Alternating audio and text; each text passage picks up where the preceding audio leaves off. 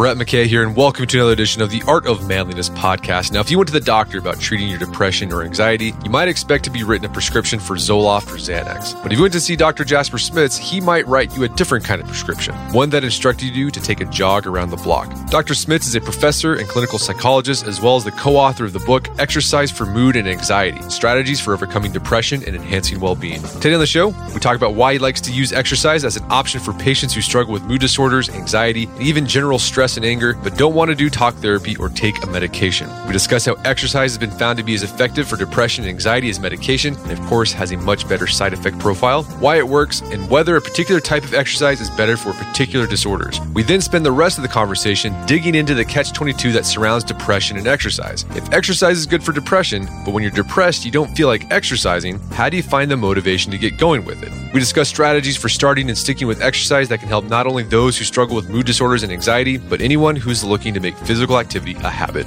After the show's over, check out our show notes at aom.is slash exercise for mood.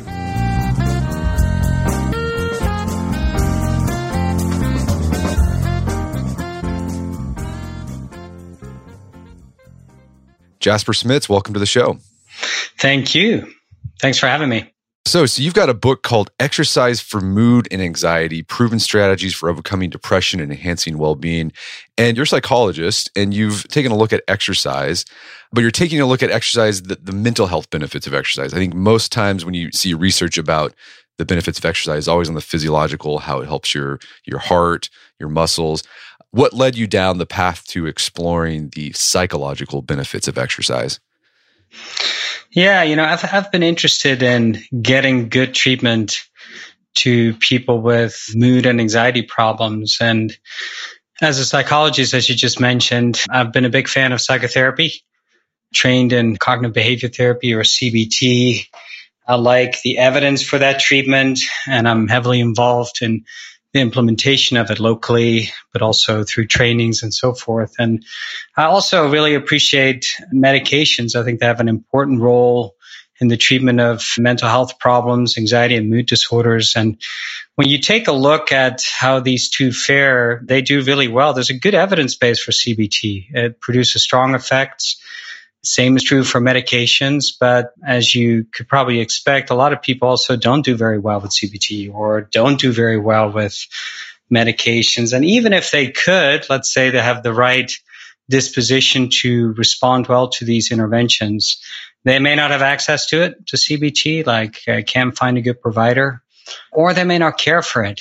Some people just don't like talk therapy or they don't like taking medications. And I think it's up to us, uh, people who research these kind of interventions or invested in getting good treatments out to people is to increase the offering. I'm really excited to see the expansion of digital health products. I think that's going to help a great deal. And when I think about what's available and what should be part of the offering, I think exercise should be part of that. Exercise has strong effects for mood and anxiety disorders and related problems. And I also think that exercise fits in well for people who come to see us. Most people, you know, they come to see us obviously for symptom relief, and that's where medications and psychotherapy can really effective. But most people actually come not just for that, but they just want a better life. They want to increase their well-being. And I think exercise is part of that picture for most people. If you ask people who are physically active, you know, what does it do for you? People will say it improves my well-being. It, it makes me feel physically better. And, you know, the direction from physical health to mental health is there. If you feel physically better, you often feel mentally better as well. And it's been rewarding to be involved in sort of pushing this out as one of many available strategies for people who struggle with mood and anxiety problems. All right. So the goal is to increase the offerings or the options for people who are uh, have some mental health issue. So let's talk about exercise. In the book, you highlight a lot of research that talks about the mental health benefits of exercise. So, like for example, what do we know about the benefits of exercise for mitigating or managing depression? For depression, the evidence base is actually really pretty good. You know, the gold standard for interventions is to do a randomized controlled trial. And that's how we study drugs. That's how we study psychological treatments. And when you look at those trials for exercise, they yield effects that are comparable to what we see in drug therapies and psychotherapies. So it's good. It's not as strong as these two established interventions, but mostly because there have been just fewer studies. So when you look at the size of the evidence base, it's less, but when you look at the effects, uh, it's about equally effective. There have only been a handful of studies that have actually compared exercise to, let's say, medications or psychotherapy. They're few in number, they're sort of small in size, but when you look at those, exercise stacks up actually pretty well in terms of tolerability. Dropout rates are about similar to those interventions, and the effects are about comparable as well. So that evidence base is what gives us the comfort of suggesting this as a prescription for people with mild to moderate forms of depression. And what about anxiety? Is there any research about exercise and anxiety? There is, and uh, often actually studied mostly in medical populations. So anxiety among people who have a chronic illness, and less so in the anxiety disorders, let's say obsessive compulsive disorder, panic disorder, post traumatic stress disorder. Evidence is growing there, but you know much smaller in number. But the findings that are out there to date also suggest that the effects are really pretty good and uh, to where I feel comfortable making a part of the offering and say, like, when I look at these trials and I look at the effects, I think it shows that exercise does definitely better than doing nothing. And in many cases, also better than what is a reasonable control, like stretching or something else that uh, is sort of a minimal intervention. I know the research is limited, but has any research been done about particular types of exercise being particularly useful for specific type of mood disorder? I mean, I guess the question I mean, like, do you prescribe like, okay, if you're depressed, do cardio, or if you're anxious, do yoga? Is there anything like that, or is it basically just any type of exercise will uh, give you benefits no matter your your mood disorder? Yeah, I think if we just stick with the evidence, and that's never a bad idea, right? If we stick with the evidence, we'd say if you follow the public health guidelines for exercise, which is like 75 minutes of vigorous or 150 minutes of moderate intensity exercise a week, aerobic, with a combination of some strength training put you in a good position to see the effects over a few months. And that's, I'm saying that because that's often the dose that's been studied in these large randomized controlled trials. So that's, that's a safe bet. But I think we're starting to see in some initial research here that an effective exercise prescription for people with any mood or anxiety disorder or whatever they present with is going to require that you really take into account their preferences in terms of what they would like to do and what they think they can do, as well as the targets. And uh, let me speak a little bit more about the targets. Targets I think about, let's say, let's take someone with a mood problem where you find that isolation, for example, is a big factor in their depressed mood then an exercise program that involves social activity, so a, a, group like exercise or exercise with a buddy, is likely going to be more effective in getting them their effects than if they are exercising on their own. Preferences too. Most people, particularly those who come to see us who are inactive, don't necessarily have a positive experience with exercise or history with exercise, and they don't necessarily like exercise. Otherwise, often they will be doing it. And so exercise is often equated with hard work, running, running outside, running in the heat, running in the cold. And those are not the things that you want to start with with someone who already is suffering from depressed mood and who has a hard time engaging in values based actions. And so much of the work up front is really about getting a good sense of what it is that a person might be interested in doing and going over a list of different possible activities that count as exercise. And that's often where you start. And so for some people, that might be taking a yoga class. Or for other people, that might be taking up swimming. For others, it might be playing tennis.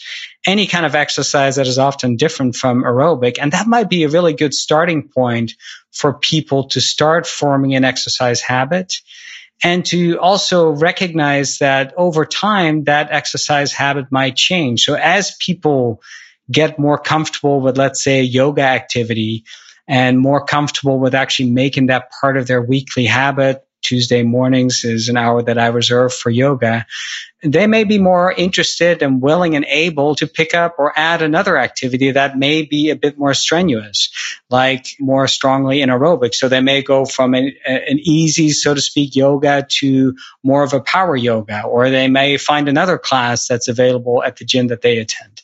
And so I am a big believer in spending a good amount of time with people at the beginning to get a sense of what they think they might like list those activities and then time again to what the targets are for them and then start building that exercise program over time making sure that you stay flexible that that program likely will change as people get more used to activity in general.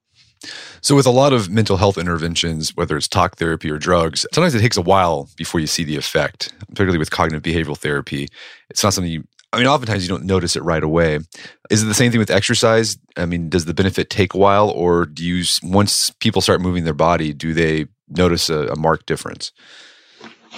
Yeah, I think it's one of the beauties of of exercise, and particularly exercise for mental health. I mean, we often think about exercise for physical health. And let's say we think about it for weight loss as something that is going to take a while. And so the distance between starting the exercise or the activity and the desired outcome eh, is a long time. And I think that's actually also true for uh, stable reductions in depressed mood. When you think about these large randomized controlled trials, they often go for three months and then assess where people are in terms of their depressed mood for that particular week and in the follow up period.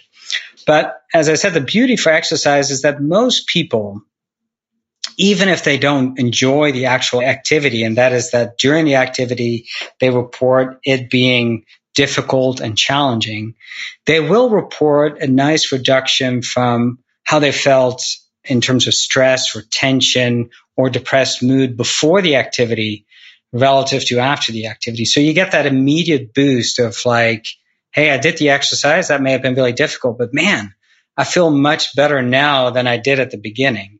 And we use that usually as the hook to get people interested and curious about making this part of their regular habit is pay attention to what exercise does for you that particular day. I usually tie exercise prescription to what is relevant to a person for that particular day. Let's say I take someone who who who gets really stressed by attending work meetings and they have a, a big meeting on a Thursday I might say, Hey, this meeting is a Thursday at noon. Can we plan an exercise bout, let's say in the morning so that you feel the effects of exercise before you go into that meeting, fare better in that meeting in terms of feeling a bit more stress resistant, a little less reactivity during that meeting so that at the end of that day, you look back, you can say, Hey, this really worked for me like today, even though it was difficult this morning when I woke up and I, I, you know, I decided to do that activity, it paid off for me immediately. And that's a reason for me to continue to do it. And then as people get into that habit of doing this more over time, they will see, start seeing those more durable reductions in, uh, in depressed mood or anxiety or whatever it is that they are seeking help for. Okay, so yeah, that's an interesting point. Uh, exercise, as you said, when you're pitching this to a patient, saying, "Hey, this can act, this might give you like immediate benefits in the short term, and it can be a nice supplement to what we're doing with the talk therapy as well." Because I think I'm sure, imagine a lot of people when they're coming to you, they want they want a quick fix. They know that it's not going to be a quick fix. They got to do some work, but exercise, hey, this can do maybe something a little bit for you to keep you going. I, I, do think that's one of the appealing parts of the exercise prescription is that you can use it in the short bout prescription. Like one of the things that I do sometimes with my patients is just the, the 10 push-ups.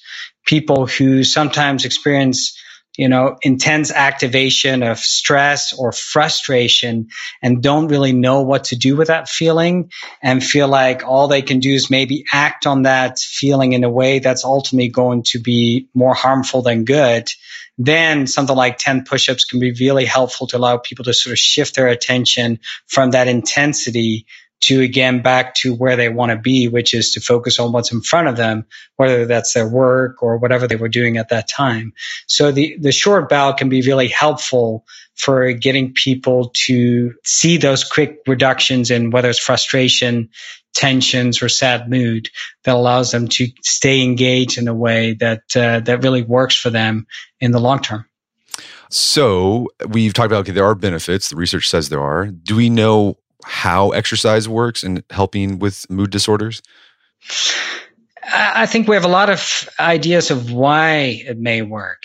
And, you know, as a psychologist, I've been mostly interested in uh, sort of the behavioral psychological mechanisms. And uh, one of the reasons why I actually started researching exercise is because I thought in an intense form, and that is when you really get people to do aerobic exercise and they feel all kinds of bodily sensations like racing heart, sweating, breathing faster it can actually serve almost like uh, something that we call exposure therapy, which is really effective with people who have anxiety problems. And that is if you get people to do these quick bouts of exercise, they get to really see that even though it could be uncomfortable to see your heart racing or that you're breathing faster, that you're sweating, it doesn't mean that it's going to lead to disastrous consequences. People with anxiety sometimes are concerned that heart racing is going to lead to, let's say, a heart attack or that breathing faster is going to lead to suffocation. So in that way, exercise can be a really effective way to deliver that kind of exposure therapy. So we've thought, hey, maybe it's a, one of the mechanisms of exercise is what we call this reduction in fear of fear or anxiety sensitivity, the sensitivity to anxiety and the related sensation, or building up people's what we call distress tolerance, the ability to withstand distress and say like, Hey, it's there feeling it. I do have a, a tendency to want to push this away, but because I'm exercising and I have this experience, I know that I can actually stick with it and persist over time. And that is a powerful mechanism for many anxiety and related problems. And so that may be what's happened at the, at the psychological level. And then I think also in the book you highlight, you know, there's probably some endorphin stuff going on. We all know about your body releases neurotransmitters when you exercise, yep. and that that could help too. For sure. I, I mean, I think does exercise affect the brain? The answer is for sure. And I think that question is particularly interesting for researchers who are obviously interested in figuring out the mechanisms of action for any intervention. The idea is that if we know how it works, maybe we can make it even better or we can learn about new treatments if we figure out how exercise can improve mood and what are the different brain regions that are involved. Perhaps we can develop new drug treatments that uh, act on these brain regions. And uh, so it can be informative from that perspective.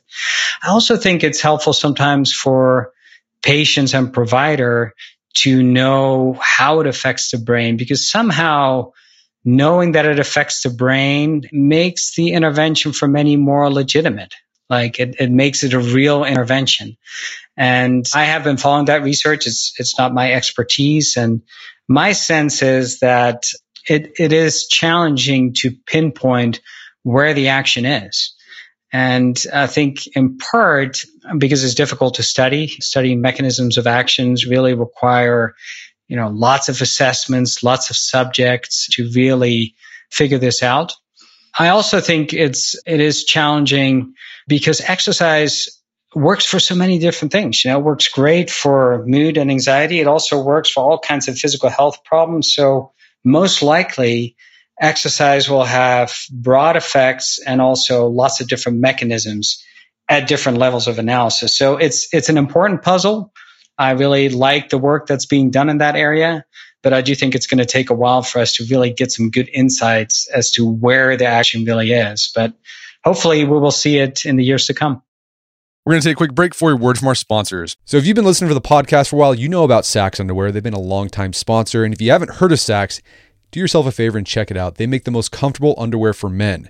Saxx premium styles are equipped with their patented ballpark pouch, which is basically a built in hammock that holds everything in place and keeps everything separate down there. There's no more sticking, chafing, or irritation, just 24 7 comfort. The ballpark pouch is made with super soft, moisture wicking fabric, so it keeps everything comfortable, supported, and sweat free. And everything is backed by Saxx's Comfort Guaranteed. I've been using Saxx for a couple years now. Besides the underwear, they also have athletic gear, athletic shorts with the Saxx underwear built into it. So you get the ballpark pouch. It's great to have on those hot, humid summer days here in Oklahoma. Just keeps everything super comfortable down there. No chafing, no sticking. You know, you know what happens. If you live in a hot, humid place, you know the problems that can happen. So, what are you waiting for? Take advantage of my special limited time offer to get 10% off plus free shipping. Go to saxx.com and use promo code AOM5. That's Saxx with two X's, S A X X. You'll get 10% off and free shipping if you go to saxsaxx.com and use promo code AOM5. Check it out today. Are you ready to establish your online presence but not sure where to start? Look no further than Squarespace. Squarespace empowers the dreamers, makers, and doers of the world by providing the tools they need to bring their creative ideas to life. On Squarespace's dynamic all in one platform, you can build a website, claim a domain, sell online, and market your brand.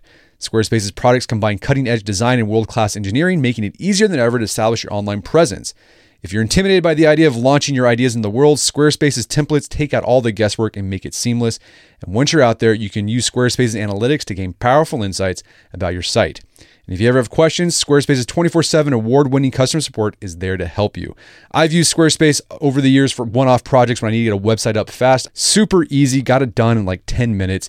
It's time to turn your dreams into reality. Head to squarespace.com slash manliness for a free trial. And when you're ready to launch, use the offer code manliness to save 10% off your first purchase of a website or domain. That's squarespace.com slash manliness and code manliness to save 10% off your first purchase of a website or domain. And now back to the show. Okay, so your focus is you know it works. There's research that suggests that it does work. So your goal is okay, what can I do to help my patients do this thing that I know that know could help them? But the catch 22 with a lot of mental health issues, particularly depression and anxiety, is that you, you typically are not motivated to do anything. So it's like, how do you how do you get motivated to exercise, which a lot of people aren't motivated to do anyways? And so you spend a lot of time in the book walking through strategies to overcome this obstacle. So let's talk about this. Let's talk about, first off, the obstacle of depression getting in the way of exercise. Like, what are the cognitive distortions that can occur with depression or even anxiety too that could, that gets in the way of people doing something they, that they know could help them? Yeah, I think let's go through a few, but the first is this is not going to work for me. Pessimistic outlook, and fitting with that is this particular intervention doesn't work with me. And perhaps there's also some history of exercise that feels to the patient confirms that I've never liked exercise or I've never really gotten the benefit of exercise like others have. So that's, that's then a challenge for the provider. And I think it starts with first some education and just briefly outlining what the effects of exercise can be, which I think is important for any kind of intervention. But education alone is not going to do it. So ultimately, you know, patients might appreciate knowing that it might work and it works for others, but they might still leave with this sense like, well, if it works for others, that's great, but it might not work for me. I, I would have to see that for myself. And I think that's where it comes to experiential learning. So I usually set up basically an experiment with my patients and, and, and hope that I can get them to be willing to try exercise for a short period of time, even like, let's say a week. And the experiment is really to see if we manipulate exercise. So we get people to commit to some sort of exercise for that week if it actually does deliver or yield the kind of effects that they will be interested in. So now I go back to what I mentioned before, which is the targets. So let's say I have someone with depressed mood who also struggles with sleep. Well, one of the uh, powerful effects of exercise is improved sleep. So I might ask that person to say, like, how about we track sleep for the next week and just kind of a sleep rating in the morning? What was the quality of your sleep?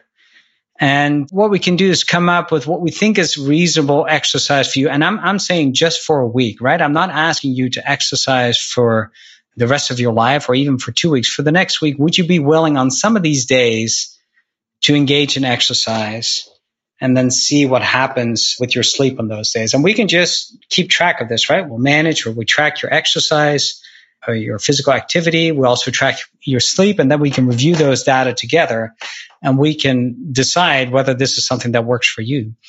And so that's that's the setup. Most most patients will be intrigued and they'll they'll respond and say like, well, I can probably do anything for a week, but let's talk a little bit more about what exercise might look like. And then I think you have to go to preferences and you can't just send a person away and say like, Hey, why don't you go try this now?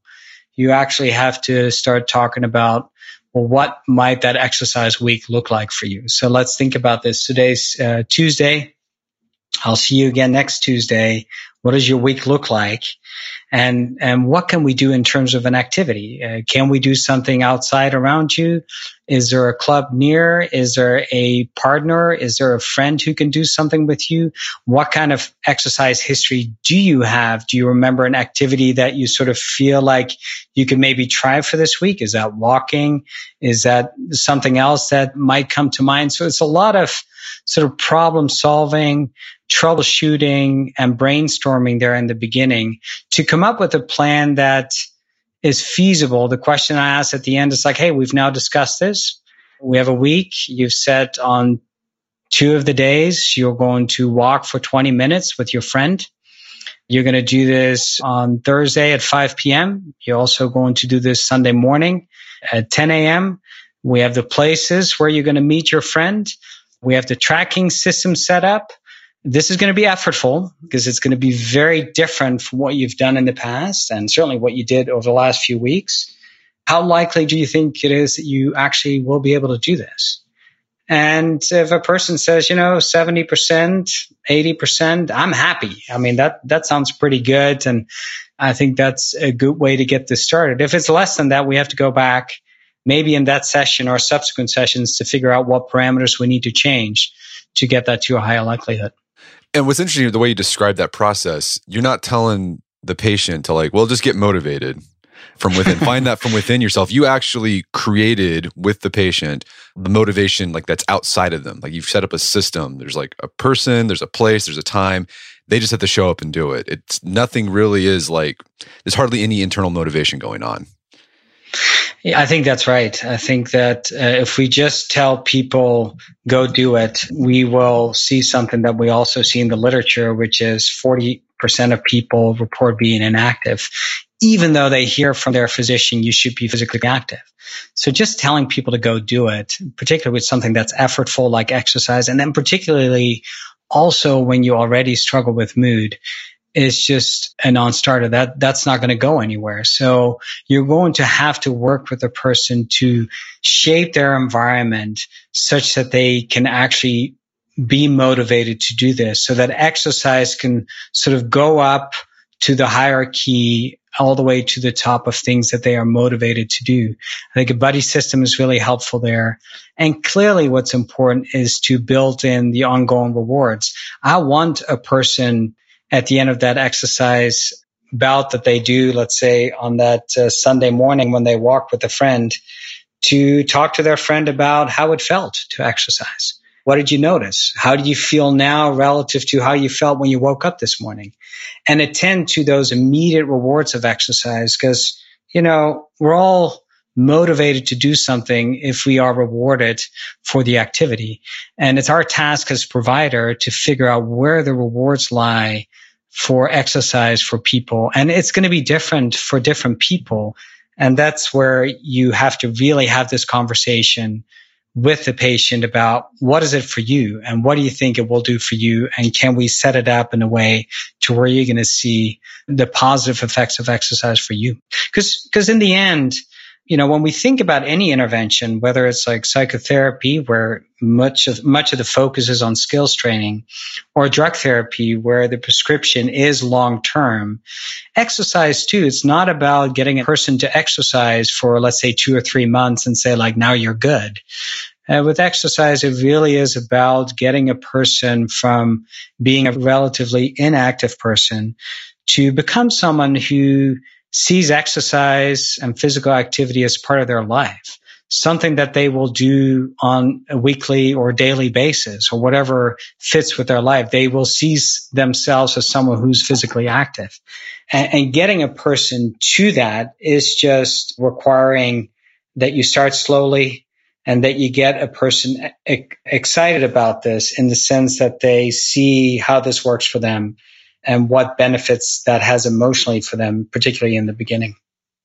So what do you do with let's say you got a patient and you did that first week with them, success, they they they've they've caught the vision and they've got this habit of exercise going. But it, when you're working with through any type of mental health issue, you're going to have days that are you're going to have a setback because of increased stress, etc. How do you help your patients prepare for those setbacks so that whenever it comes, they still do that thing, that exercise that can help them? Yeah. Yeah. I, I'm glad you're bringing that up because nothing is is linear typically in in the treatment of mental health problems. It isn't like you start at the bottom, so to speak, and then you in a straight line move up to where you want to be.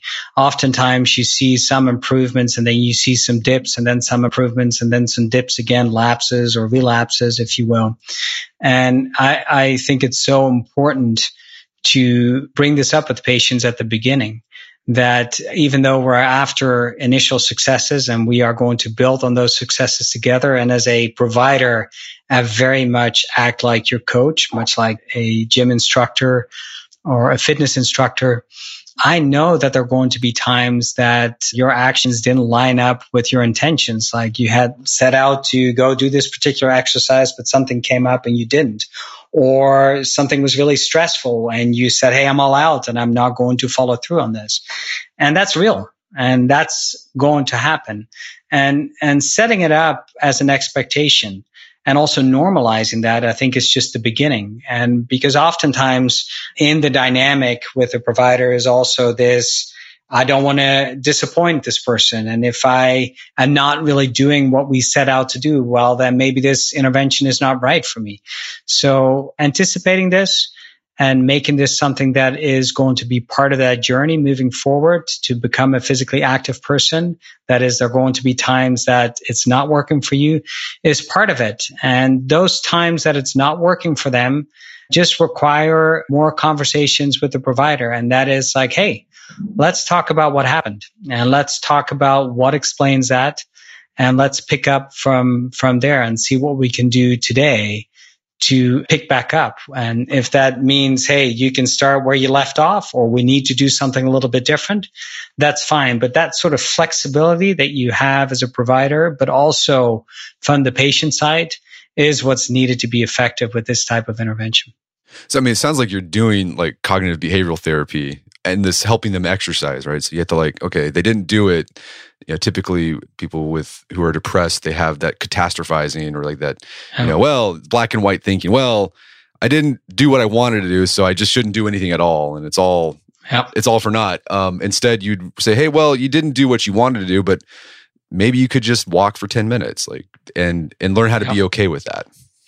Yeah, uh, for sure. I think our CBT skills are really effective when it comes to exercise coaching and managing the exercise program and interpreting the effects and, and, and helping patients stay motivated and, and attending to the cognitions, like you just said. Uh, what is it that you're telling yourself right now? Or what are you telling yourself about exercise? Or what are you telling yourself about what's going to happen over the next week? And let's take a look at that together and see if there are different ways of looking at this. And recognizing that oftentimes those predictions or the way that people talk to them are mood driven. Very different how you talked about this, let's say two weeks ago. And what does that tell us? And, and, and addressing thoughts like that or talking about thoughts like that in that way opens up the possibility that patients can develop some flexibility and say like, man, I am really sort of stuck right now. And I, I find myself, like you said, sort of back where I was before in terms of how I think about myself and this intervention. But you're right. You know, if I look back over the last few weeks when we did this effectively, this is how it worked and, and, and perhaps what it takes is X, Y, and Z. And that's an opening again for them to get back and start where they were the previous week, or maybe dive into a different set of activities to continue their exercise regimen. You know what's interesting? This stuff works even if you don't have a diagnosed mood disorder. Like this is actually just useful information or skills to have if you're trying to implement any type of healthy habit, whether it's exercise or nutrition. The same sort of thing, it works. I think so, you know, and I, you know, I, as a psychologist, I work a lot with people who have a disorder like depressive disorder or an anxiety disorder. And, but, you know, most of the patients come to me and they're not like, Hey, can you, can you help me get rid of this disorder? Most people, even though that's obviously what they want, they, they really come to see us because they want a better life.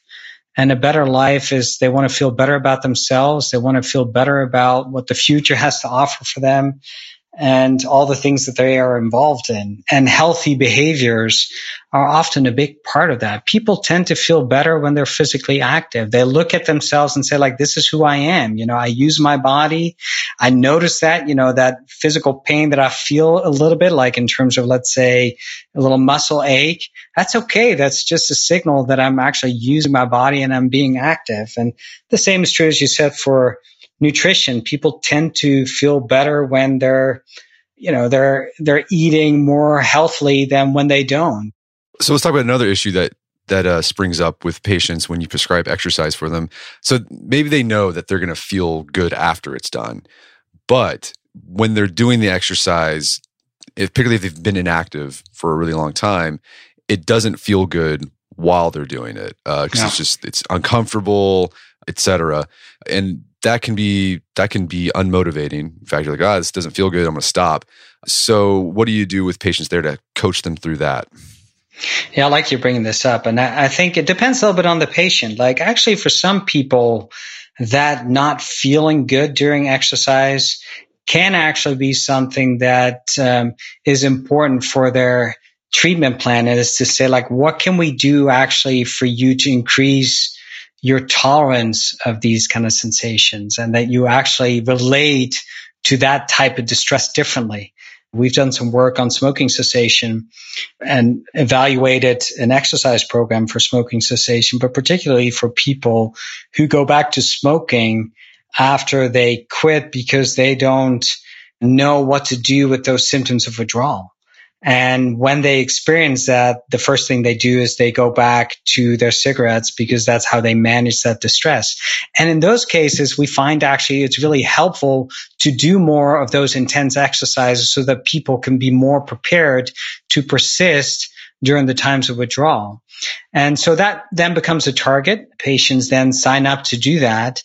And then it's working with them to really learn to sort of accept those feelings and stay with the exercise. And it could be little things. It could be sort of that reminder of like, Hey, this is why I'm doing this. And this is why I'm actually engaged in this kind of uncomfortable uh, set of exercises. It could be as simple as also sort of practicing the half smile, which is like just sort of notice or, or be aware of how you're actually showing this kind of distress right now? Is there anything that you can do in terms of your posture or your facial expression that will actually have you relate to this a little bit differently? That, that's for a particular group of people where the target really is to increase what we call the stress tolerance. But, you know, for most people, like you said, exercise when it's too uncomfortable and it's really not a reason for them to, to engage in it. Like it doesn't necessarily help them with their their mood or anxiety goal, then we do figure out how to make the exercise a bit more interesting, engaging, and less aversive.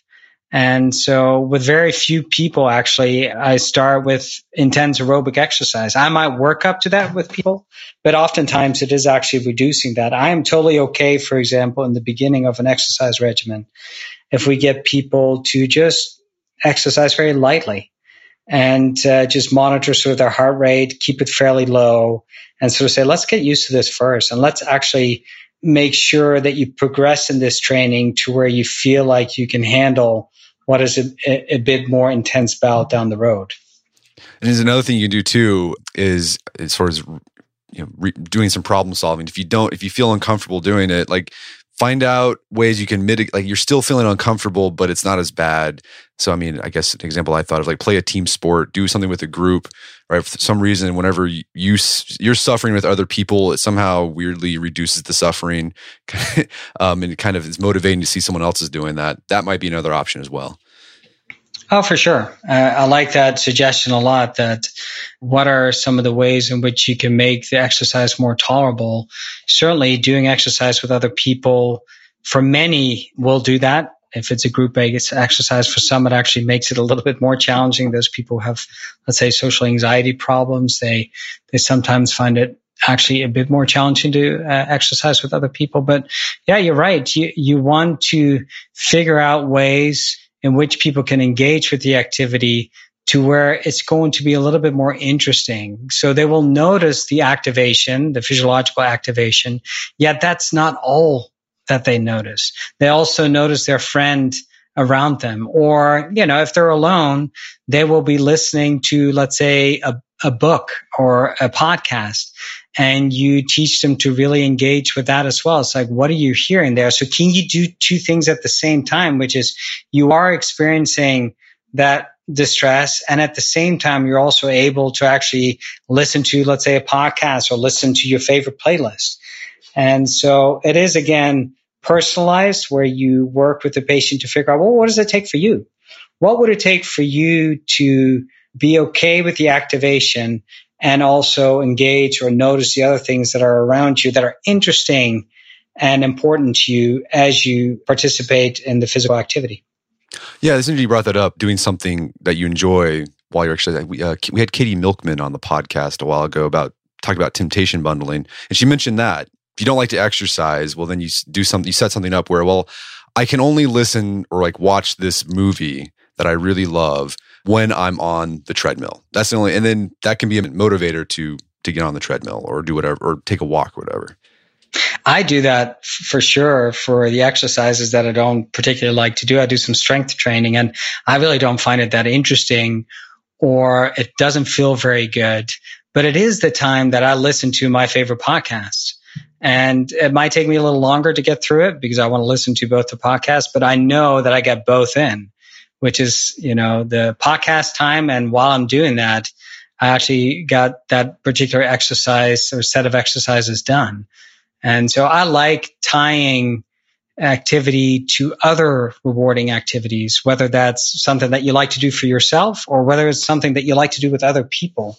And so look for those things that uh, make it more motivating for you and more likely that you actually get something out of it. So yeah, again, the goal is like enjoy yourself. Don't think of it just as like medicine that you have to take. Make it something that you can enjoy and can be a part of your life for the long run. Oh, for sure. And I, I think that's definitely what you want to work and what we work toward uh, with our patients. It may not be there in the beginning when we just set up those initial successes, but as we are trying to build a habit, like something that's going to last over time, we do want it to be something that's enjoyable. And to your point earlier, how do you anticipate the things that, you know, might change over time? That also will change over time. A lot of people won't like an activity for very long. They might like, let's say running for a little bit, but at some point they get kind of sick of it. So you want to stay flexible, anticipate that and say like over time, your exercise regimen the set of activities that you engage in might change and you'll stay open minded and curious to other activities that you will use to replace the ones that you're sort of bored with or no longer find interesting or you develop new friendships or all of a sudden you're exercising with your family like you might exercise with your kids or you might exercise with your spouse. All these things that keep it interesting and keep it something that is enjoyable over time and stay flexible that it might take lots of changes along the way. And, and that's where I think sometimes providers can be really helpful is to stay creative, help troubleshoot and come up with ideas that people can implement to keep their habit alive and active over time. Well, Jasper, this has been a great conversation. Is there some place people can go to learn more about the book and your work? I think the book is just on Amazon, and that's probably the best access for people to get a sense of how to think about exercise and how to incorporate it in their life as they have goals for improving their well-being. Fantastic. Well, Jasper Smits, thanks for your time. It's been a pleasure. Thank you. I enjoyed it. My guest today was Dr. Jasper Smits. He's the co-author of the book Exercise for Mood and Anxiety. It's available on Amazon.com. Make sure to check out our show notes at aom.is slash exercise for mood, where you can find links to resources where we delve deeper into this topic.